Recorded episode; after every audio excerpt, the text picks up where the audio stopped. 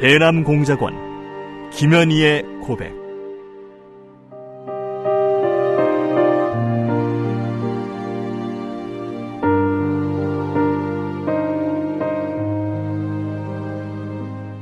나는 김정일의 친필 지시로 1988년 남조선에서 열리는 서울 올림픽을 파괴할 때 대한 공작 임무를 받고 100여 명의 남조선 노동자들이 탔던 비행기를 공중에서 폭파시켰다.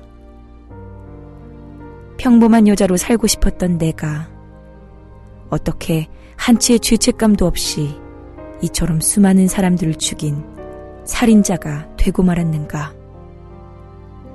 조국을 위해 한 목숨 바친다는 명분 아래 이 엄청난 죄악을 저지른 나를 용서할 수가 없다. 이 수기는 이루지 못한 내 꿈과 나로 인해 희생된 사람들에게 속죄의 죄물로 바치는 눈물의 기록이다.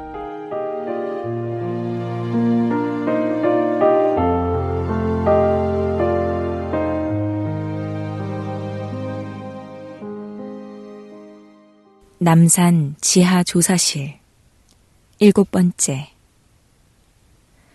어젯밤에는 꿈도 없이 푹 잘 잤고 아침에는 목욕까지 해서 그런지 정신도 한결 맑아지고 원기도 상당히 회복된 듯 했다. 수사관들은 오늘이 대통령 선거 날이라며 아침부터 교대로 투표를 하고 왔다. 투표하고 온 수사관들은 아직 투표하지 않은 수사관들에게 빨리 가서 투표를 하라며 근무를 교대해 주었다. 미스 김은 누구 찍을 거야? 언니, 내 주권 내가 행사하는데 그런 건 왜 물어요? 누구를 찍든 내 자유잖아요. 그런 언니는 누구 찍었는데요? 응, 우리 집엔 여자와 남자가 완전히 파가 갈렸어. 나는 당연히 여자들 쪽 편 들었지. 이들의 대화를 엿들으면서 무슨 말들을 하는 건지 빨리 와닿지가 않았다. 누구를 찍든 자유라든가 집안에서 파가 갈렸다든가 하는 말이 도저히 납득이 되질 않았다. 남조선은 참으로 복잡하고 무질서한 선거 제도를 가지고 있구나. 우리 공화국은 위대한 수령 김일성 동지 같은 탁월한 영도자를 모셨기 때문에 의견이 일치된 거야. 모두가 한 분만 우러러 모시니 이 얼마나 행복한 일이야. 영도자 하나 뽑는 일에도 의견이 일치되지 않으니 무엇인들 단합이 되겠는가 싶어 남조선 사람들이 한심해 보였다.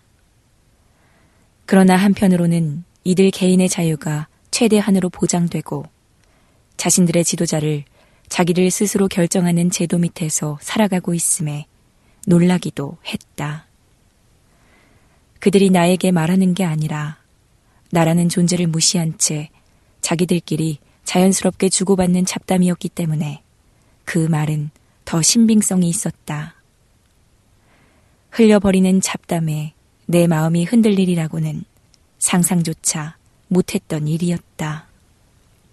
점심 식사 때도 역시 죽이 나왔고 반찬으로는 김이 나왔다.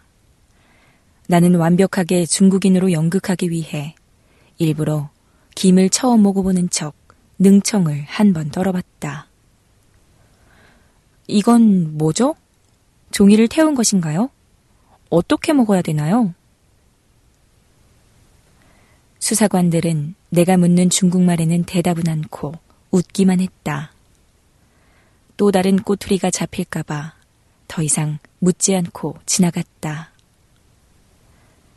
그들은 남산에 데리고 온 지 이틀 동안은 나를 쉬게 하고 아무것도 묻지는 않았으나 나의 일거일동을 세밀하게 관찰하는 듯 했다. 그리고 내가 알아듣든 못 알아듣든 조선말로만 이야기를 나누었다. 다 알아들으면서도 못 알아듣는 척하고 연극을 하다 나니 등에서 진땀이 나고 내 쪽에서 오히려 답답해 죽을 지경이었다. 반면에 수사관들의 말과 행동은 부드럽고 자연스러웠다. 어떤 젊은 수사관들은 죄인인 나에게 존댓말까지 써가며 말을 건넸다.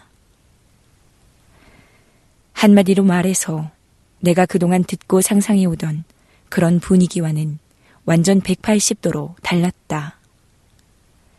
그것이 그들의 계산된 연극이었다면 그 연극은 너무나도 완벽한 연극이었다. 하지만 그 어느 구석에서도 연극이라는 느낌은 털끝만큼도 보이지 않았다. 내 계산과 남조선에서의 실제 상황이 완전히 빗나가자 나는 내가 처신해야 할 행동에 대해 미리 계획을 세울 수도 없게 되었다. 그저 그때그때 즉흥적으로 대처해 나가는 수밖에 없다고 판단이 섰다. 꿈에도 상상하지 못했던 일들이 자꾸만 내 앞에 터지니 나로서도 혼란에 빠져 허우적거리는 형편이었다. 과연 북에서 남조선에 대해 잘못 알고 있는 것인지 아니면 남조선 특무들이 날 의식해서 특별하게 굴고 있는 것인지 판가름하기가 어려웠다. 나는 철없는 중국인 행세를 하려고 온갖 기지를 다 발휘해 보았다. 모든 것이 바레인에서보다 10배, 20배 힘들었다. 바레인에서는 서로가 다 외국인이었으므로 그들끼리의 대화에는 전혀 신경을 쓸 필요가 없었다. 그러나 이곳에 와서부터는 수사관끼리 늘어놓는 담화 내용이 모두 조선말이기 때문에 안 들으려고 애써도 자연히 귀가 기울여져 신경이 쓰였다.